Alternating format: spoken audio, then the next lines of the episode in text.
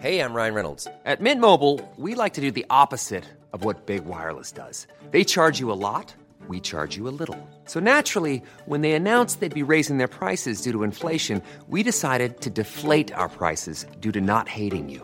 That's right. We're cutting the price of Mint Unlimited from $30 a month to just $15 a month. Give it a try at mintmobile.com slash switch. $45 upfront for three months plus taxes and fees. Promo rate for new customers for limited time. Unlimited more than 40 gigabytes per month. Slows. Full terms at mintmobile.com. Hiring for your small business? If you're not looking for professionals on LinkedIn, you're looking in the wrong place. That's like looking for your car keys in a fish tank. LinkedIn helps you hire professionals you can't find anywhere else, even those who aren't actively searching for a new job but might be open to the perfect role. In a given month, over 70% of LinkedIn users don't even visit other leading job sites. So start looking in the right place. With LinkedIn, you can hire professionals like a professional. Post your free job on linkedin.com slash people today.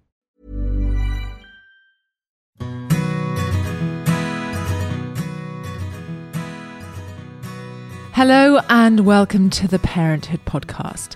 Today I'm welcoming back one of our previous guests, someone I'm very proud to have on the podcast, my very own husband, Ben Fogle. Last time he was a guest on the Parenthood, he was preparing for the adventure of his lifetime, an attempt to climb Everest. Well, now he's back, triumphant, and has written a book about his adventure, and I thought it would be quite interesting to reflect on his experiences. So, Ben, thanks for coming on the parenthood. it's the end of the day. We've both had quite a full on day, and I think this is probably the last thing you want to do, but it's going to be really fun, I promise.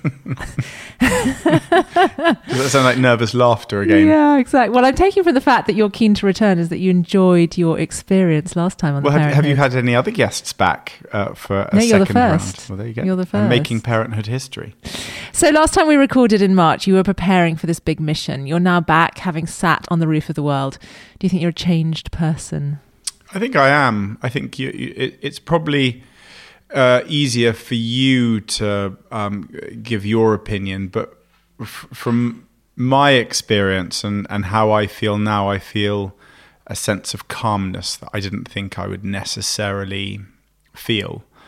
Um, And a sense of not having to disappear off quite so soon again. No, not? well, that that, that happens with with other work commitments, um, as as you know. But th- there's a sense of completion, a sense of of fulfillment that um, I, I, I hoped I would feel, but I didn't. I didn't think I would have such a sense of of calm. It's the analogy I keep using is like I've been in a in a tornado, in a in a in a, a, a whirlwind, and I've been spat out.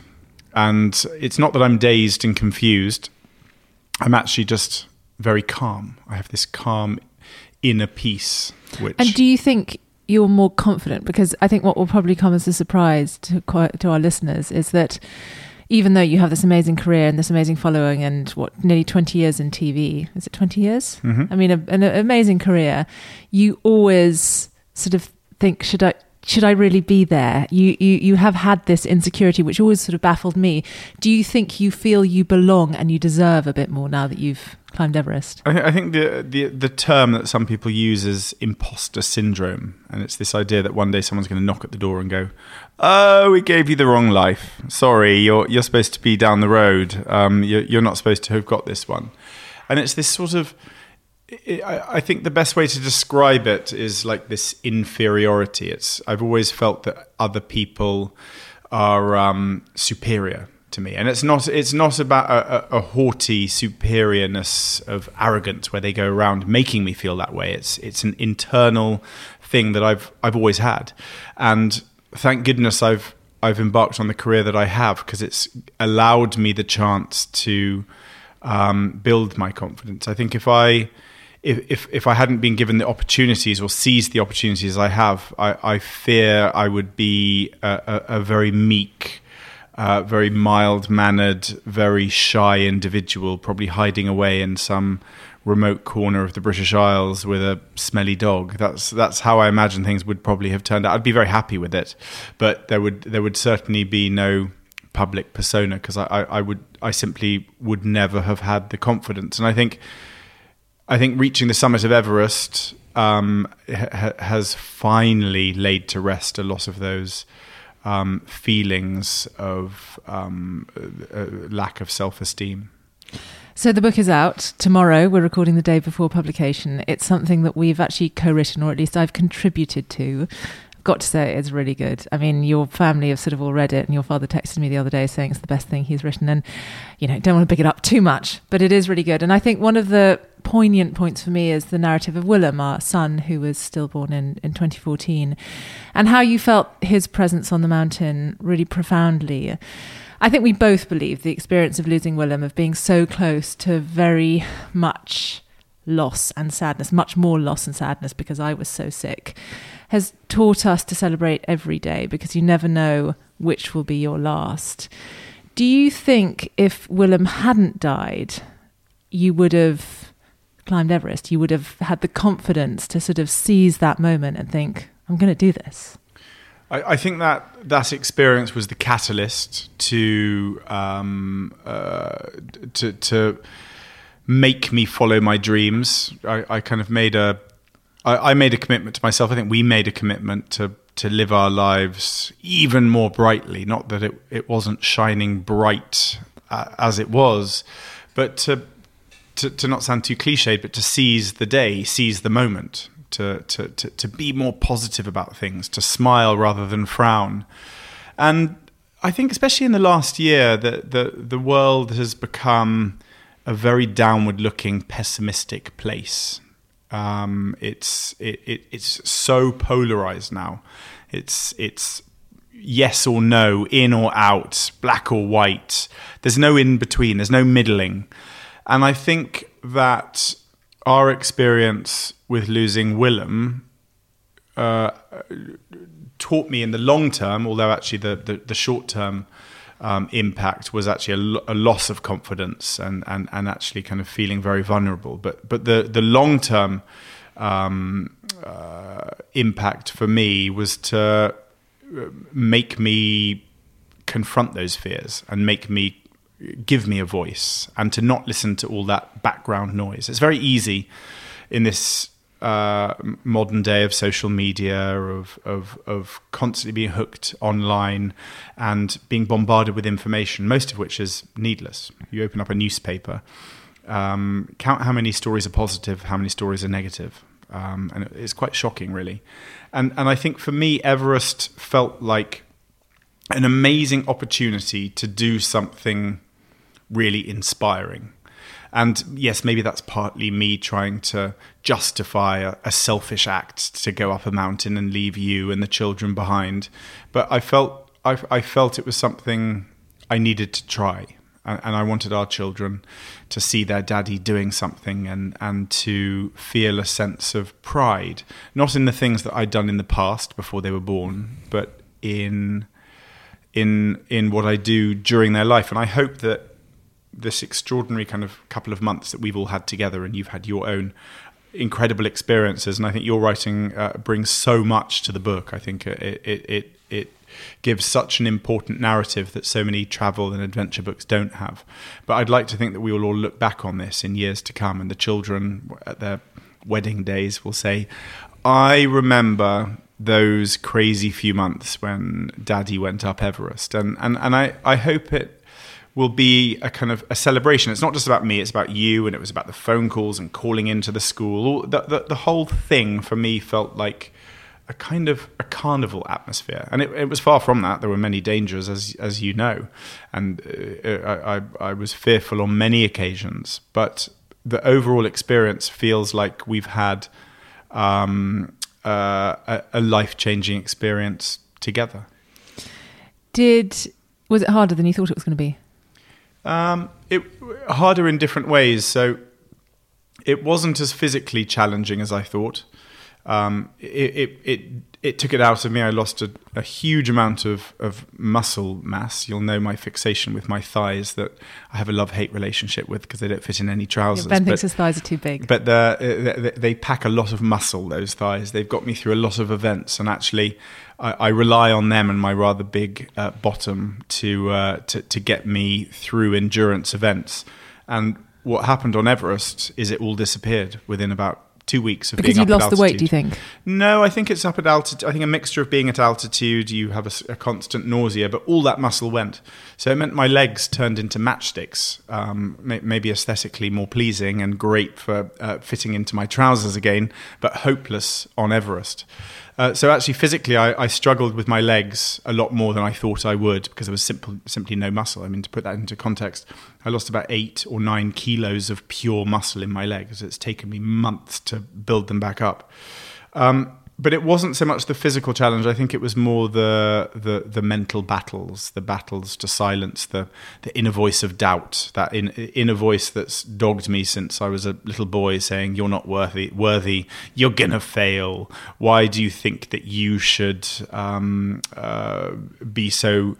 uh, lucky as to get to the summit when hundreds of others have died before you. I, it, it, the- the voice was very loud, much louder than I've ever heard before, and I think the the battle for me and what really was hard was the constant daily um, attempt to silence that voice and to smile and and to try and be very positive. Short, shortly before I I went away, I spent some time in Norway with a, a Norwegian explorer who'd climbed Everest, and and her advice to me was, even when you're having the worst day, even when you are so fearful for your life, even when you are so hungry and dehydrated and you feel worse than you've ever felt in your life, smile. Force the smile on your face, but it will lift the whole experience. And it, it, it was incredibly pertinent and useful advice, and it was For hard. life too, actually. For, for, for life, and and you know, I've I've, I've got this new obsession. You know, well, the book is called Up, as you know, because I co-wrote it.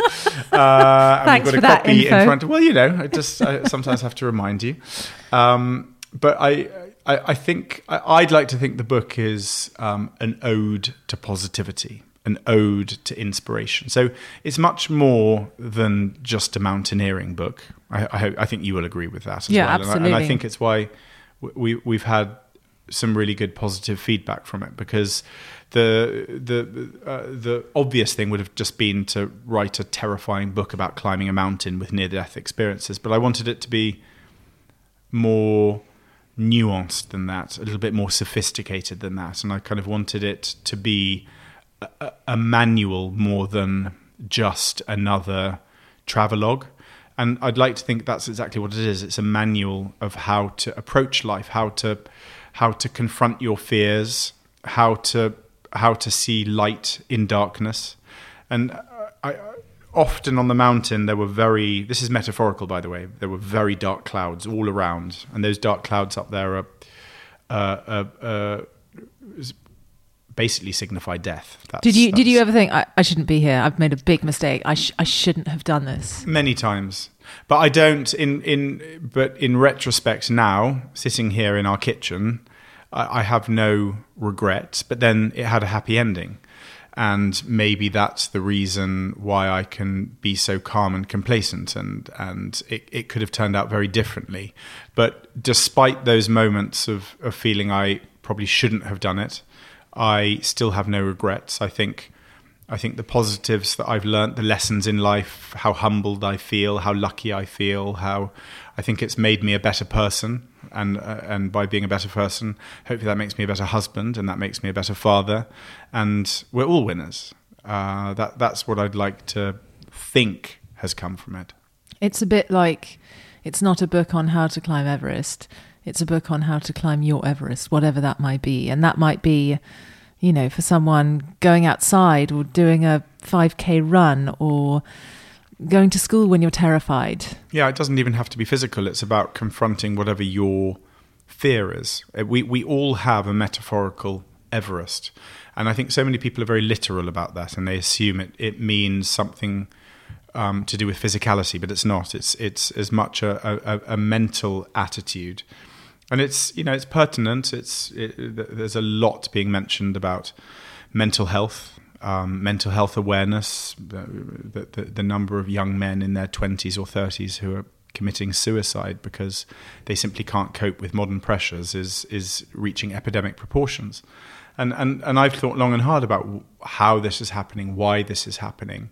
Um, it, it was very well documented when we came back that Victoria Pendleton, who I went with, came back and, and was diagnosed with clinical depression. Now, I, I hope I'm not speaking out of turn. She she has spoken openly about this. I'm very proud of her doing that, and the reasons are complicated, but they were certainly enhanced by disappointment. They were enhanced by um, lack of oxygen coming up, uh, coming back um, uh, with a chest infection. All of these things colluded to to bring a darkness. And if, if I think back to those few months when I came back, I think you'll probably agree I wasn't entirely myself. I don't think I, I, I would never describe it as depression, but it felt like a slight cloud hanging over me, and and I think it's a I, have tried to work out what it was, whether it was um, uh, a, a, kind of a readjustment back to normality from the intensity of the, the, the months we spent there in in a, in a pretty inhospitable, hostile environment.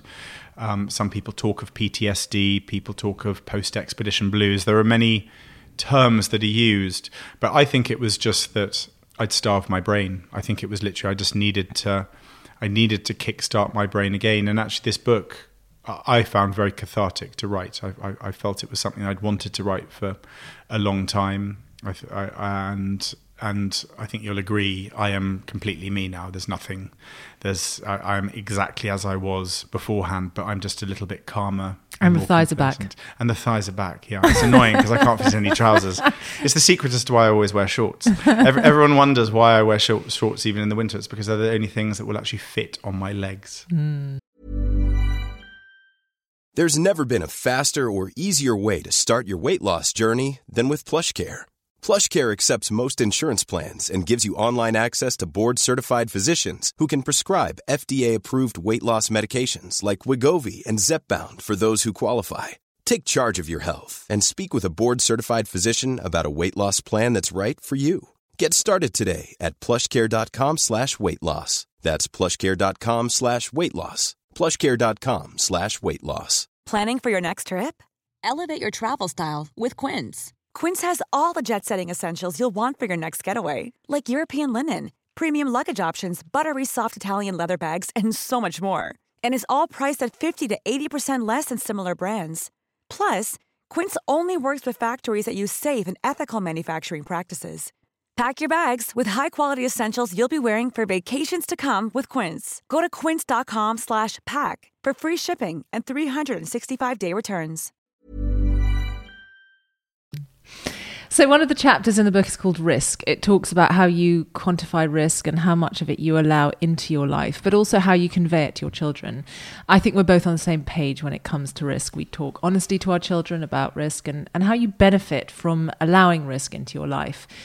Did you always think you were going to allow risk into your life? And did at any point did you did you think you'd sort of it was a risk too far that you felt that this was too great a risk and you'd actually put us and our relationship and family dynamic in jeopardy? I think, I mean, risk has always been something very close to what I do. A lot of the challenges I've done over the years have have confronted risk in various shapes and forms, and I think as a parent, um, I've become aware of of the slight hysteria that surrounds anything deemed to be risky. Now, whether it's what's often referred to as health and safety uh, obsessions, banning conkers in playgrounds, wearing high vis jackets to walk down the street. There are any number of, of things we could use as an example, but it's actually it's, it's a bit more complicated than that. What, what I, I like this idea that we take our own responsibility for risk rather than delegating out to the school, uh, to um, the park that you're walking in, to the the the cliff that you're walking along, rather than um, uh, uh, assuming others' responsibility. So they need to put up fences, and there's signposts everywhere, and there are there are signs saying "keep back, be careful of cars driving down the street." I, I think it's in in many ways. I, I want my my children, our children, to take their own personal responsibility and an educated um, uh, uh, an educated decision when they're confronted with a situation, whatever that is. And I think Everest for me was an extreme version of demonstrating to the children that it is a dangerous mountain and people have died on this mountain. But if you show respect, you show you're you're careful, you you surround yourself with a, a good team, um, you, uh, you you plan, you prepare. That actually you can confront those risks and you can come out on top and, and all the richer for it. So I think the, the, the, the my attitude to risk obviously kind of waxes and wanes. If if the children tomorrow say, "Can we uh, go and climb Everest as well?" I, I, I I'll kind of uh, that that's when I'll have to confront my own parental fears of my children embracing kind of life threatening conditions. But I'd feel I'd have to let them go. Not not this age, obviously that would be ridiculous. But uh, when they're older, I'd, I'd I'd love the idea that that one day they will take on their own. Because this was hard for your mother. This was hmm. really hard, and you're a forty whatever father of two. I mean, weirdly, uh, I think I would be more worried if Ludo or Iona were climbing Everest than if you were. But that's also because I trust you, I guess, and I trust that you will take. You are quite a cautious, well prepared person. You're not reckless, mm-hmm. and I don't know how not reckless our children are. But I'm dreading that. I'm dreading that announcement when they go, "Daddy did it. Why can't I?" Mm-hmm. And they're 18, and they're like, But I've I've always felt that we as parents have to practice what we preach, and we can't. It's it's like everything in life. If if uh, if they see us on our phones the, whole time, if they see us on tablets, uh, of course they're going to want to do that. So if they they it, it, it's this secret to being a parent. If you want your kids to eat apples, eat apples yourself. If you want them to you know if, you don't want them to drink fizzy drinks don't drink fizzy drinks in front of them. Children will want to do what your parents do. Now um, I, I know with jobs it can go the complete opposite and there are many sportsmen and women out there who have kids whose children become allergic to that sport. Can you imagine the pressure of of someone who is the son or daughter of a great olympian and the expectations that they will become uh, the greatest rower or the greatest rugby player? And and I, I worry a little bit about our two growing up in my shadow. Um, and when I say that, that makes it, I, I'm uh, uh, ascending myself to lofty heights of uh, of, of um, my persona as an adventurer, but. It was very public climbing Everest. You know, we've written this book, made a documentary, so people know about it. And I am aware as they get a bit older, the pressure of having a, a daddy who does some of these things will pay its own toll on them. The expectations of their friends, um, that that they will be able to do the same thing. Uh, I, I, I'm I'm aware of as they grow up, and that's something that we will have to kind of face as parents as that happens. We just have to celebrate them for who they are. Practice what I preach for a change. So I think for me, one of the biggest risks that I felt you faced was was failure. It was the prospect of having to make what would be a very brave decision that you couldn't climb the mountain, that it had defeated you, and that you'd return home to millions who were aware of you know your climb and what your ambition was. Did that scare you? The failure, the prospect of failure. I think it. I think it did, um, because I've I've done a few challenges over the years, and and I've got. I've been very lucky. I've had quite a high success rate against the odds. I- You I haven't don't- had a, a big failure. Well, I don't think I did in earlier life, but in, in recent times with my adventures, touch wood, um, I've been incredibly lucky. When, when I think back to the rowing across the Atlantic, I have no idea how James and I got to the other side. I have no idea how we hit that end point. I have To put no, it into perspective, listeners, I mean they were the most disorganized two in the race. They had knew not didn't know how their boat worked. They didn't know how their equipment worked. They didn't know how their radio worked. They didn't know where their life raft was. I mean, it was actually quite frightening. we we could hardly navigate. Our, our navigation was a simple compass, and when you're going three and a half thousand miles just following a, a rudimentary compass bearing, I, I have no idea how we hit a tiny little island. Uh, Antigua was our, our finishing point, and if you missed the island, the, the, there was a one kilometer line that we had to cross. And and when you in the context of three thousand Oh, miles. I mean, it's uh, I, it's it, it is a needle in a haystack. Now, if you're a, a, a, a, if you're uh, a sailor and you're, you're good with your navigation, easy. But we were not, and I have no idea how we how we completed that. But it, it goes on the same with Antarctica. I have no idea. You know, we we, we were pretty ill prepared for those conditions. I, I have no idea how we were able to to get through that one. So I have had a high success rate, and and Everest was definitely pushing the boundaries of success. I gave myself a 50-50 chance. That's that's what it was. But And that's not you just saying it. That, you know, saying 50 50 chance so that if you did have to come home with your tail between your legs, you would have said, well, No, I kind of I actually forced myself. I, I, I internally I felt it was a 50-50. Externally, I I was forced by other people, to be honest, to try and be more positive that it would be a higher success than that. By the way, the 50-50 is not de- dead or alive. No, Uh, no. It's merely success or failure. Um, and and I tried to put a brave face on it and and uh, and tried to have this positive attitude because there's no doubt if you if you surround yourself in negative thoughts, it, it drags you down. Uh, I've I've learnt that um, uh, over the years. Uh, I, I think many of your listeners will will will, will agree with that. And uh, so I had to go with a positive attitude. And you'll probably you'll probably remember as as the date for departure neared, I became even more positive about it. I, be- uh, and and it was amazing the the power of the that positivity to to kind of bring up my own mental attitude. Um, but that fear of failure loomed large. I'd made a commitment to you and the children that I wouldn't be overcome or overwhelmed with with a, a, a sort of summit fever. This this idea of of success over or completion of, of of what we were doing over all else, over personal safety. It's well documented. Many people have have um, continued against their better judgment because they were so obsessed with this idea of standing on this little point um, uh, uh, on the summit of Everest.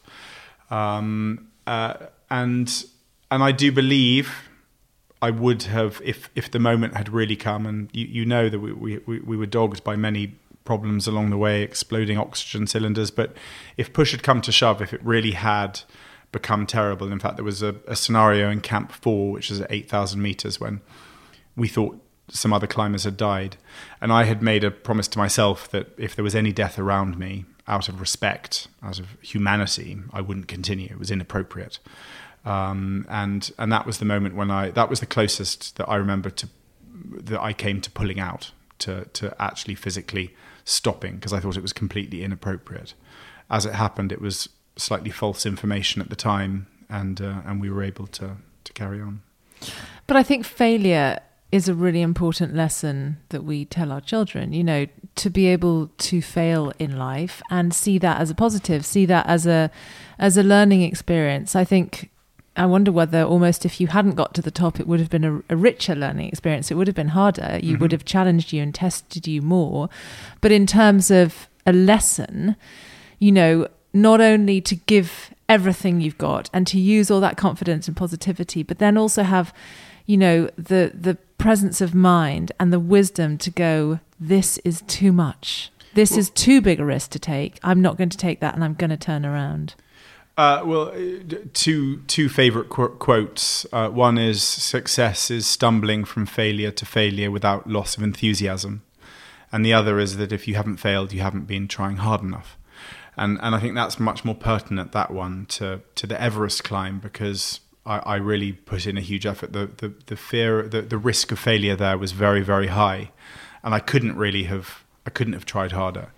And I do, I think, listen, failure will loom large again in my life. It will happen. I know it will happen.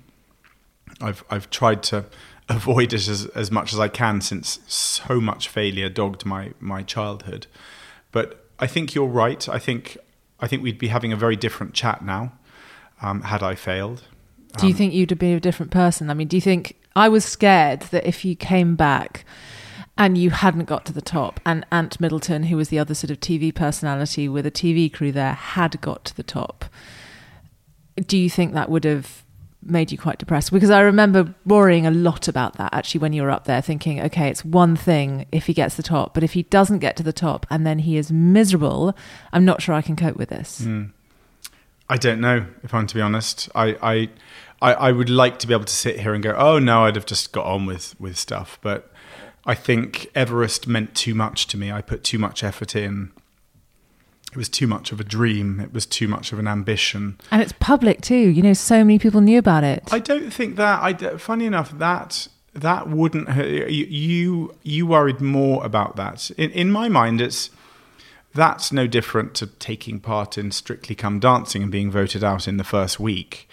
Um, we, we don't all succeed at, at what we do. Now, if you're voted off a, a dance competition, uh, it's obviously different to not succeeding in a in a in a physical and mental challenge to climb the highest mountain on earth. But let's be honest, the the attrition rate, the number of people that fail on Everest is very very high. There's a lot of people that don't make it for many many different reasons. And I thought when Victoria fell sick with altitude sickness and made the decision herself to um, to abandon her climb. Um, I thought that was an incredibly brave decision. I think it was a braver decision than me carrying on. I think uh, uh, I think in the long term, I think she stands to potentially benefit more than I have because although I, I had this life changing, incredibly enhancing, enriching experience, it's merely consolidating some other incredible things that I've been lucky enough to do. Whereas Victoria, this incredible sportswoman who has already proven herself on the world stage. She's got two gold medals. You, you can't get. She's the best in the world. Olympic gold uh, medals. Uh, Olympic gold medals. She she has already proved herself. She she kind of didn't have to. In my mind, she didn't. It means nothing that that she had to turn back, except that she had the strength of character to listen to her body and listen to the advice of doctors around her and and she went up in my esteem and and I think I think I think the long term will actually have more positives than it will negatives. Yeah, I I would really want my our children to to be able to know failure and not be afraid of failure. I mean, I know that education is amazing now and they come back from school talking about marvelous mistakes and how they celebrate mistakes because unless you're happy to make mistakes and confident enough to make mistakes, you're not trying hard enough. But, but this, but this idea, but this idea, you know, that a lot of schools have, not not necessarily our children's school, but we hear of schools where there's competitions and everyone's a winner, and there's sport. You know, they play football matches and and it's, it's everyone gets ev- a medal. Everyone gets a medal, and and everyone gets to score a goal. That's a little bit nonsense. I agree. Mm. I think I think children have to toughen up to the realities of life. There will be successes and failures. And someone's got to win, but it's got to be one person, not two people or a whole class. Yeah. However much effort you put in. Yeah, I agree. And, and Everest is a metaphor for that because there's a lot of climbers up there, a lot of brilliant climbers, a lot of climbers who've spent far longer than me. I, you know, if anything, I, there's a slight guilt that, that I lucked out because there was there was luck there. I had good weather for the period that I was um, well, you uh, also had summit. bad weather. Yeah, it's, it's, it's, give and take, though, isn't it? I, I, I also um, am, am aware that um, there, w- there was an element of luck there as well. So the book is about far more than a story about a climbing expedition on the world's tallest mountain. Its title is Up My Life's Journey to the Top of Everest. It's more about the boy who was hopeless at sport, useless at school. Sorry, I'm not dissing you, Ben, but it's true. Um, who the system told wouldn't be a success in life, but how you turned that around and are one of the most admired men in Britain. I think that's a really, really important message. I think we see with our children that the academic system is quite narrow minded in its outlook, and those who don't fit the mould of school often feel like they've failed kind of before they've even started. But when you look at the most successful, or some of the most successful people in life, the ones who have not been afraid to take risks, to disrupt the status quo, they were often the children that didn't quite fit into school. And I think that's a really powerful message. I mean, seeing children at seven or eight and they're suddenly aware of this world and the judgment and the expectation that this is what's celebrated and this is what isn't. I think your message is an incredibly powerful one. I uh, can I I Thank you. You're, lots of flattery there, Marina. But then you're my wife, so I suppose it, it has to be there. But it, it, it is. You, you know, you only need to look at people like Richard Branson. You know, heavily dyslexic. You know, not not not, not very academic. Look, look at what he's achieved. And I think that there are many people. A, a great friend of mine, the late um, A. A. Gill, heavily dyslexic. I think one of the most genius writers there was out there. Um, and it, it irks me still that the education of my children is still in 2018 being dominated by exams, by this idea that if you can retain that information and you can get a good grade, that that will decide whether you are going to make a success of your life or not. I know there's there's there's coursework added to that and things, but ultimately it's down to whether you can retain information. Now, th- th- there are there are lots of very vocal people out there that will will say, well, yes, life is about retaining information. If you're a doctor, you have to retain all that information. I get that. If you've got a vocation and you're a vet or you're an engineer or you're a scientist, absolutely, there are certain people that are, are, are genetically, biologically better made to retain that information. But there are many many many children out there like me and uh, and and we we aren't good at exams and and it was only my dogged determination to not let those failed exam grades um, uh, represent me for life and to define me that that made me break free from those those manacles. I think it's it is so important. I remember being pretty useless at school in terms of like being very uncool, being useless at sport, being not very academic, and just feeling like I had no hope and there sort of wasn't much point in trying. And I think when I look back on it, it just took me a much longer time to mature and the more I understand of life and the more I understand of people, I realize how different we are and how wrong it is that you have a system which seems to be like a one size fits all. Do you achieve this at this age? Well, if not, uh-uh. and I think that's the wrong message. And it's difficult. I know, I understand and appreciate that it's difficult for the academic system to adjust. But I think because of that, it's really important for parents to keep on reminding children that if they feel like they're failing, that's not necessarily a bad thing. And if they feel that they are constantly failing and constantly the bottom of the year and constantly not the ones winning the prizes and being celebrated, that that's okay, their time will come. And just because school in 2018 doesn't deem you a success, it doesn't mean that that's what life is going to deem you. Hey, did, did you turn the children's light out? They're, still, still reading. reading. I think they're still reading. They are. Well, listen, um, it's been great to have you here. Before I let you go, um, you wrote an amazing letter to Ludo and Iona at the beginning of the book, and I'd love for you to read it out on the podcast. Um, I don't have the book here. Quickly run and get it. Aha, here it is. Here it is. Um, this is something that I hadn't read actually before I read the book, and uh, I think is something that is very special. So take it away, Ben.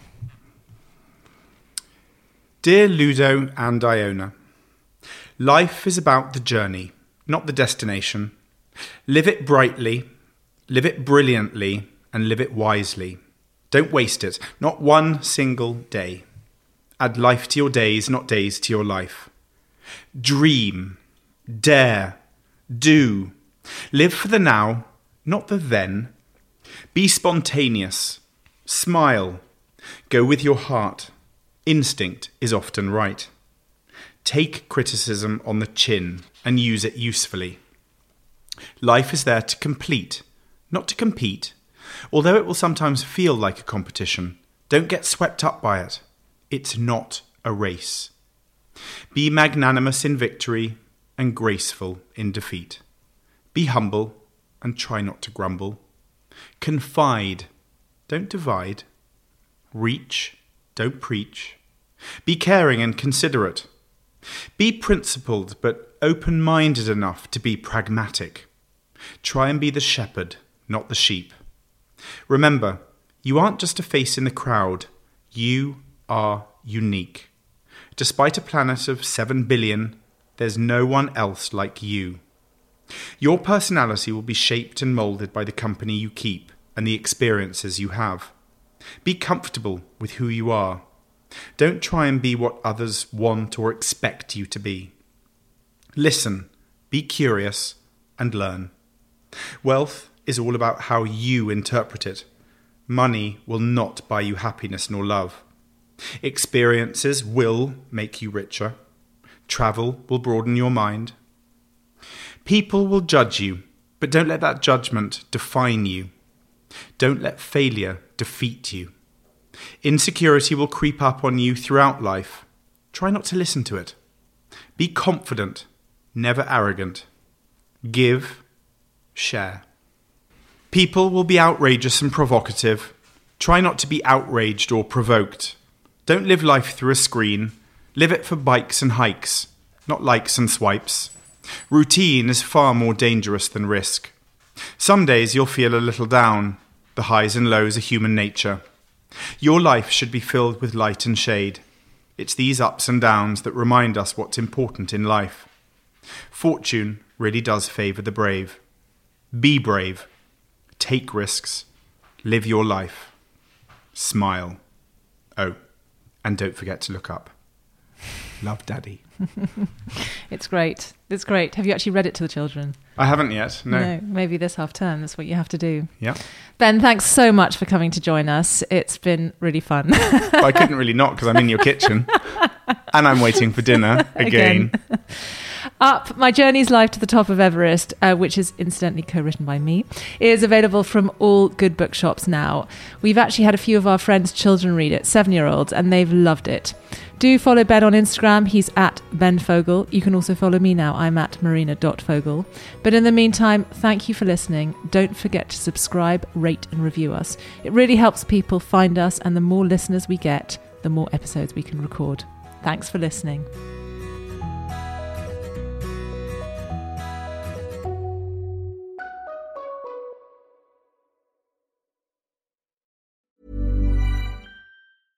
Planning for your next trip? Elevate your travel style with Quince. Quince has all the jet setting essentials you'll want for your next getaway, like European linen, premium luggage options, buttery soft Italian leather bags, and so much more. And is all priced at 50 to 80% less than similar brands. Plus, Quince only works with factories that use safe and ethical manufacturing practices. Pack your bags with high-quality essentials you'll be wearing for vacations to come with Quince. Go to quince.com slash pack for free shipping and 365-day returns.